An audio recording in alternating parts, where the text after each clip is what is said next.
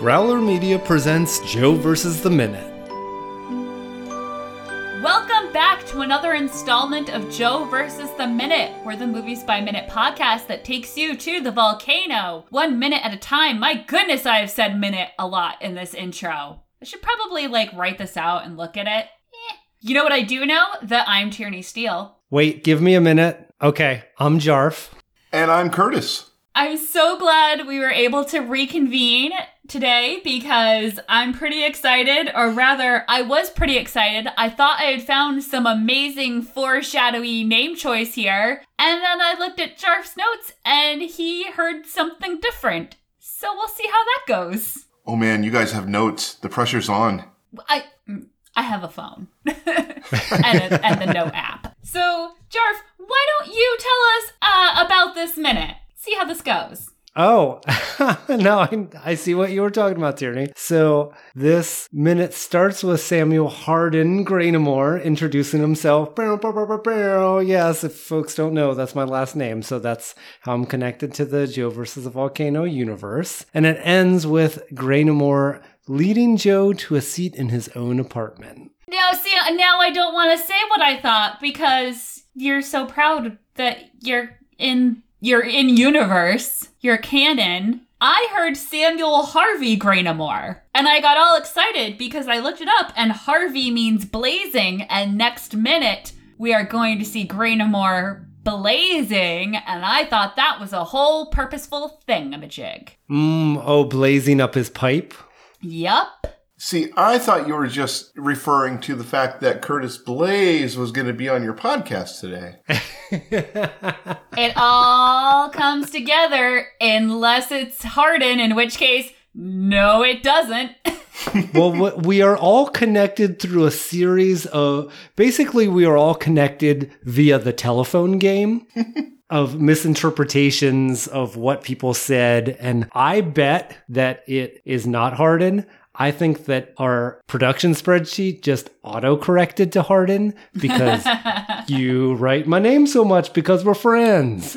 So that, but you know what? I'm going to stay in the universe where I am a part of Joe versus the Volcano canon and no one can make me leave. If it becomes a big problem, just blame the duck. What's a duck? The duck of dishonesty. Now, see, I almost, when you mentioned the telephone game, my brain immediately went to Wanna Buy a Duck, which is another summer camp game for sitting around in a circle of a bunch of people. Oh, I don't know that one. You're the summer camp whiz, so please tell us the game. You literally, you turn to the person next to you and you say, You wanna buy a duck? They say, A what? You say, A duck. They say, Does it quack? You say, Of course it quacks, it's a duck. And then they turn to the person next to them and say, You want to buy a duck? And that person says, A what? And they say, A what? You say, A duck. And they say, A duck. And they say, Does it quack? Does it quack? Of course it quacks, it's a duck. Of course it quacks, it's a duck. And then it keeps going and going until you've got like 14 people in a row saying, A what? A what? A what? A what? A duck. A duck. A duck. A duck. sounds like a very complicated drinking game we used to play in college. Uh, so I realized when I was about 17 years old that several games I grew up playing at camp had started out as drinking games. that counselors had adapted because I did not know the Grand Old Duke of York was a drinking song. I thought that was just a fun summer camp song. It is now. And the crossing your hands over and the tap and the double tap reverses it. Oh, yeah. Oh, yeah. I played that at camp year, decades before I could drink. For the people that don't obsessively listen to the MASH Minute, can you give us a little bit of your history on camping, uh, on being a camp counselor? Because I found this fascinating when I heard it the first time. Oh my goodness. So, my MASH Minute co host has dubbed me a camp enthusiast, and I'm sitting here with a tattoo with my summer camp's logo on my body, so I guess I really can't dispute that. I went to a summer camp, which was a totally normal experience, except that I kept going back and was a counselor in training and a junior counselor and a counselor, and then I worked in the office, and then I was quartermaster for a year. So I was at my summer camp from 1992 to 2006. And I recently went back for the one the camp's 100 year reunion, which was fabulous. But Megan, my co-host on MASH, thinks it's hilarious that I go to summer camp reunions and I refer to myself as a Mohawk alumni, and she's just over there in her not a camp person giggling. Do you realize how alone you are in this in having this experience? Uh, there were other people at the reunion. Oh, I'm not now I feel bad. I, I Her just, her reunion is just her going back to the abandoned, now closed it's campsite not true. and looking through old Polaroids. One of the other CITs went to Tisch. She's a filmmaker. She made a movie of it. Damn it! I have video evidence that this happened. I don't mean to make fun of you. I literally No, don't know it's anyone that went to camp more than like two years in a row. The first year was fun. The second year didn't quite measure up to the first year, and the third year they got over it. Yeah, that didn't happen for me and a bunch of other girls. Yeah, so I I am a fan. I enjoyed my summer camp experience, which is funny because I definitely had the years that I'm just like, this sucks. Why did I come here? But for some reason, I would get camp sick during the year, and then by the time spring rolls around, it's like, of course I'm going back to camp. What are you talking about, father? And eventually they start paying you to go, which is great. That's the first I've ever heard the term camp sick versus homesick. Oh, yeah, that's a. yeah, you get camp sick, you miss summer camp, you wish you were there. Oh, I picked it right up from the the- context clues. I, I, you're a very intelligent person. I knew you Thank would get it. uh, I'm trying to figure out how to loop this back, but there's no good way. Although I can plug another podcast I'm gonna be doing. Do it. I'm gonna be talking about A League of Their Own over the summer of 2020, and the way Graynamore says "peanuts" reminds me of Garry Marshall in that movie. That is such an excellent choice. I'm very excited for that. I'm so glad someone's doing that movie. Yep. So Rachel Mummer and I are gonna tackle it. We're not gonna do a minute by minute because we want to break it up differently so that it will fall throughout the baseball season a little bit better. Did oh, you sweet. say? Did you say Rachel Mummert? Is that is that the wife of someone famous? Uh, it is a sister-in-law of someone famous. Oh, nice. We're like a big happy cult. We just keep bringing our family members in, Look, I went from a summer camp cult to a podcasting cult. spending I all know our my money on it. brand. but yes, every time I rewatched this minute and he went peanuts, I just expected him to be to be Garry Marshall. I guess you know similar acting schools. Maybe did they come up around the same time? That would make sense. That would make sense. Why do you think? I'm sorry. Go on. No, what were you going to ask, Curtis? Well, I was going to get into the minute a little bit. So was Why I. would we do that? Great minds think alike. Well, I'll let you go first since you're the host. Graynamore is talking about Joe's hero backstory, his firefighter past. And we had a great discussion previously, minutes ago or weeks ago, depending on how you look at it, with Tim from the 20th Popcast about kind of how does this fit in and does it help the narrative or doesn't it? So I think that this is an interesting time to circle back to that because now we really get to hear this thrilling story of Joe saving these kids from a burning building and that I'm trying to see the hero in there which was an odd way to broach the the story but the story itself really it stayed with me and it also amusingly reminded me of a viral story from here in Philly from earlier in the late summer early fall that also involved saving some kids from a burning building, but tied in our amusing relationship with our local sports teams. Are either of you familiar with the viral Unlike Agholor video? Never heard of it. Tierney? Nope. Okay. So It hasn't been on an episode of This Is Us yet. no, it, it, it's too recent to bubble up to Mhm. To TV, but it really got a lot of traction because it just resonated with Philly sports fans in a unique way. So it starts out in pretty scary and sad way because there was a house fire and someone was trying to save some kids from a burning building. And because it's become such a big story, now we've teased out more details. So now we know that the individual involved was a former firefighter like Joe by the name of Hakim Laws. and he was walking by, saw this burning building, saw someone in a second story window trying to help some small children out of the window. And he dove into action. He kind of made eye contact with the guy who was saving these kids and established that he was ready to help. And the guy actually tossed these kids out, and Hakim caught a couple of kids and s- saved them from the fire and, and got them to safety. Ca- so caught a couple, but how many He- did he, he- drop?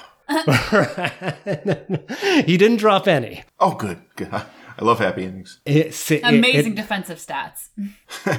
Well, you're leading me right to it without even knowing the story. Because earlier that day, the Eagles had a really tough loss to the Lions, and our wide receiver, Nelson Agholor, had a particularly off game and he dropped several passes. Oh my god. So, so when the local TV station was interviewing this hero and asking him, you know, how did this happen? How how were you saving these kids? And so he just matter of factly said, so he was tossing them out the window and I was catching them. Unlike Agholor.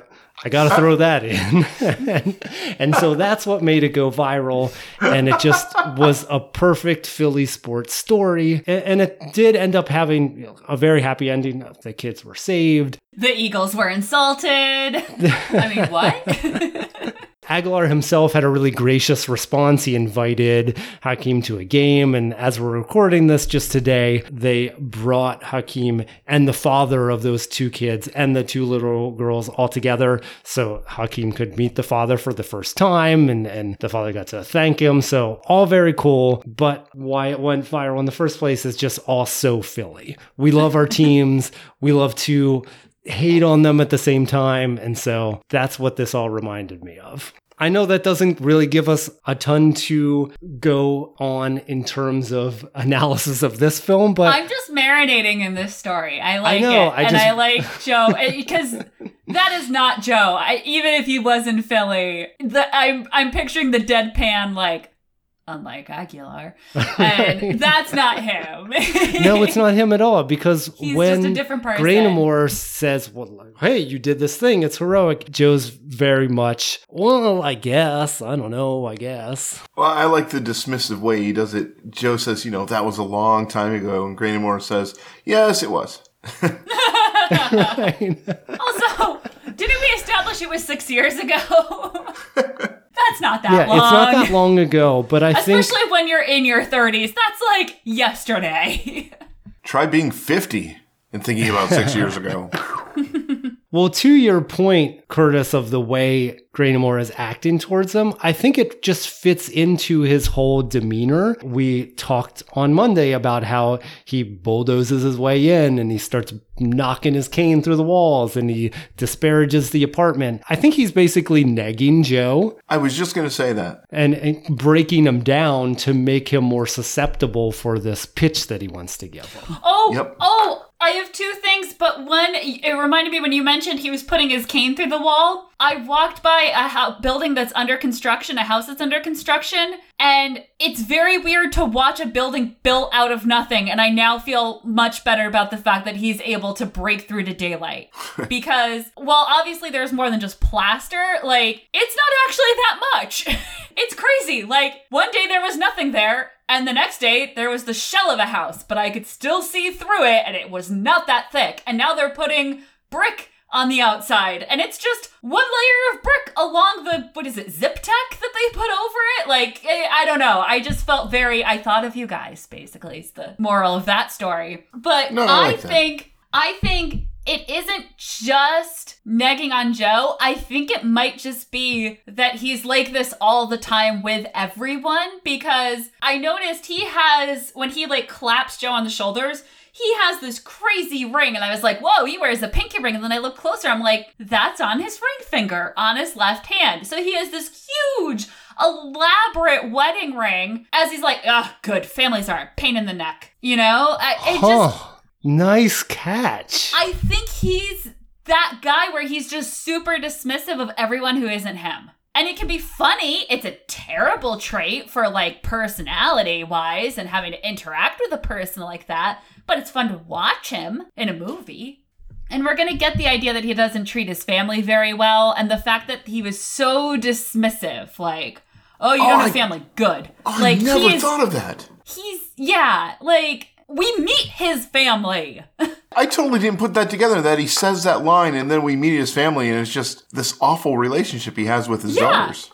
yeah. Oh my gosh, I never thought about that either. I love watching movies one minute at a time. Me too. Yeah, this movie, it seems silly and like they have some symbology, but then also it, it- it's at the surface weird and rambling. But when you point out something like that, you see how so much of it was thoughtful. Like, mm-hmm. They were they were setting up that relationship for later, just with those subtle clues. Well, yeah, even well, I guess this. Wow, this goes in a thousand different directions. But even movies that weren't considered that good at the time still had good writing. It seemed like, like you still had to have a good script in order to get a movie made back in these days. And this is one of those unique experiences where the screenwriter is the director so there's there's so much more on the screen that was on the page than I would imagine ends up where when that is not the case. Oh, that explains a lot too. I was about to say, well, no, because I just read the annotated screenplay for Wet Hot American Summer, and I'm like, Tierney, that that was written by the person who directed it. Stop. No, that p- proves the point. I would love to read the, those annotated screenplays. The special features of that movie are hilarious. that was the first movie that I ever. I watched the movie, and then I didn't even get up.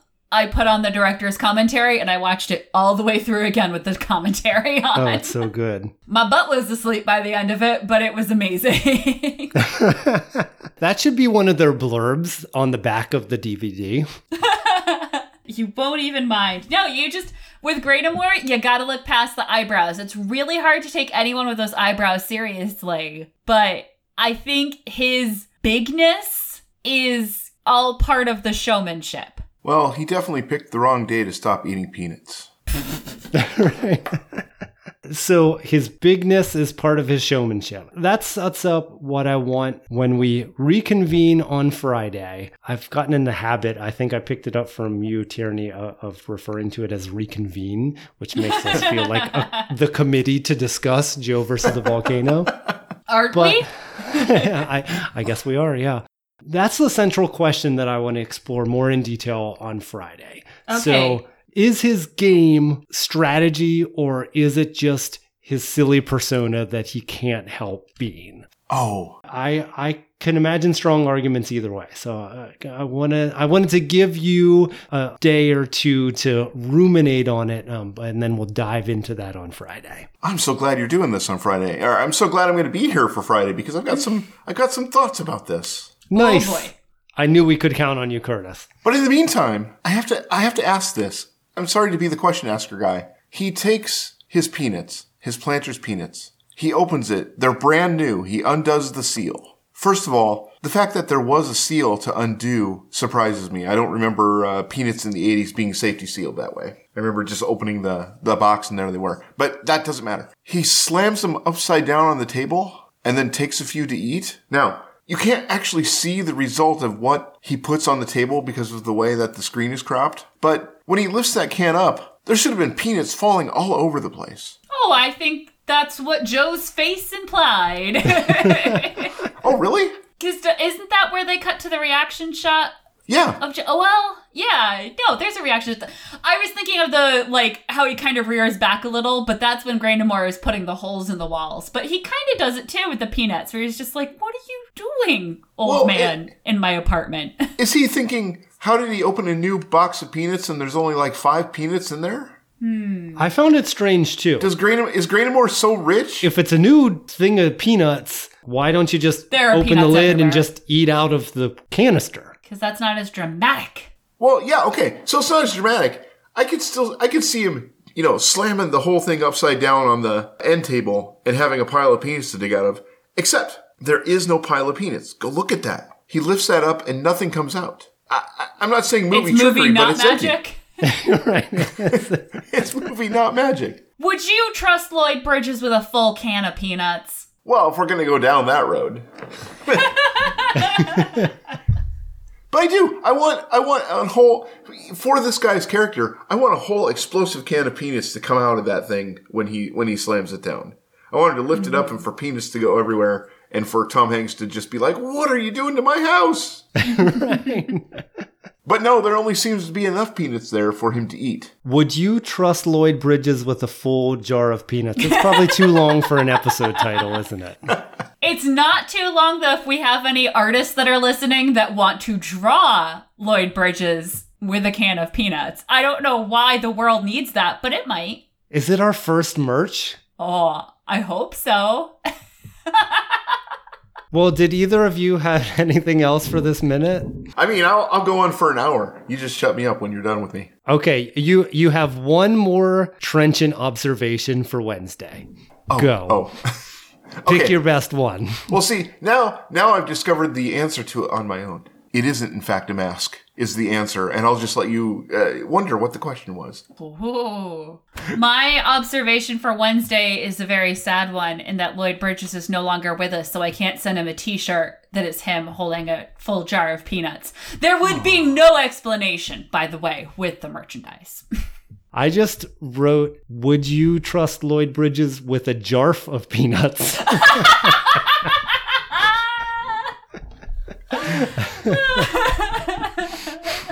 well, there you go. We started off with an autocorrect to your last name, and we're ending with one to your first name. we ju- we brought it pu- full circle. We're poets. wow, that was beautiful. Curtis, where can people find you on the internet so they can see more of your trenchant observations all year long? I'm excited to announce that uh, Jason and I from the Better Off Dead Minute are going to be one of the team members uh, doing the North by Northwest movie minute, one minute at a time. Hitchcock Minute, the Hitchcock Minute. Wow. We're one of the we're one of the teams doing a week in, out of uh, North by Northwest. So I don't know when you guys release this, but sometime at the end of the year that's starting. Otherwise, I'm just fooling around doing my my audiobook minute, which God made it onto the database somehow. Uh, Neuromancerminute.com. Do you know what minutes you're doing for North by Northwest Minute? They haven't announced, but I noticed that Mash Minute, the Mash Minute team is on there too. So yeah, maybe Tierney nobody knows. knows their minutes yet. This will come out probably around the same time when it's just started, so people can hop on before it gets, you know, before they get too much of a backlog.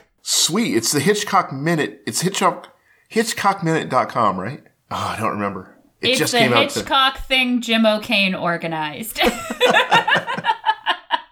well, that'll be a lot of fun. Those team uh, efforts are always Jim's team movies are I a lot of fun to work on, a doing lot of fun to listen to. Yep. I've done a few different ones with different co-hosts, and I always have a blast. Yes, they are very fun. I th- I think one of the first times we recorded together was on Die Hard Minute, Tierney, you and I. I've never gotten over the fact that we had the Yippee Ki minute, but we weren't allowed to swear. I And never I brought over the Cass fact on that for that minute, and she was just like, "I'm sorry, what?" And I was like, "You can't swear." And she's like, "But, but, but, but." but. so yeah, if you if you would like to very entertainingly listen to three people struggle not to say the most famous line of the minute or the most famous line of the movie, that's a great minute for you. that is hilarious. Jason and I thought we had that minute for a long time because we counted wrong. Oh, We were so excited, and then we got our minutes, and and we're like, oh, oh, we're not gonna do any monkey fighting. Well, I hope we b- did you proud. They were good episodes. What about you, Jarf? What are you up to besides this? What am I up to besides this? Um, well, folks can follow me on Twitter. I forgot my Twitter handle. Aww. Insta- Inspector Flora. Some- Yes. Something, I, I, but it's cleverer. Oh, thank you. Actually, it's I made it up after guesting on Five Minutes of Mystery with friend of the show, Dave Palace. Every guest of the show gets to make up a character that would exist in the Mystery Men universe, and mine was Inspector Flora. I was going to give his origin, but you have to listen to my Minutes of Mystery Men to, to hear that. Just by the name Flora, I've got some. I've got some questions. You've got some questions. And you can follow the show on Twitter at Joe versus Minute, Instagram as well. I, I've been digging up some great old photos of baby Tom Hanks with, with his fresh baby face, uh, which were a delight to see. And Tierney, where can folks find you on the internet? Well, they can follow me at One Steele Sister, O N E S T E E L E S I S T E R. I'll be the person looking on the internet for actual baby pictures of Tom Hanks. there you go. So we brought you your Wednesday episode, folks. We brought it full circle um, with the telephone game of names and, and taught you some great drinking games that you can teach your kids at camp. so, Tierney, what shall our destination be? Of course, it quacks. It's a duck. Our destination is away from the things of man. Now I don't know. I don't know. I don't know where I'm gonna go when the volcano blows. Let me say now, I don't know.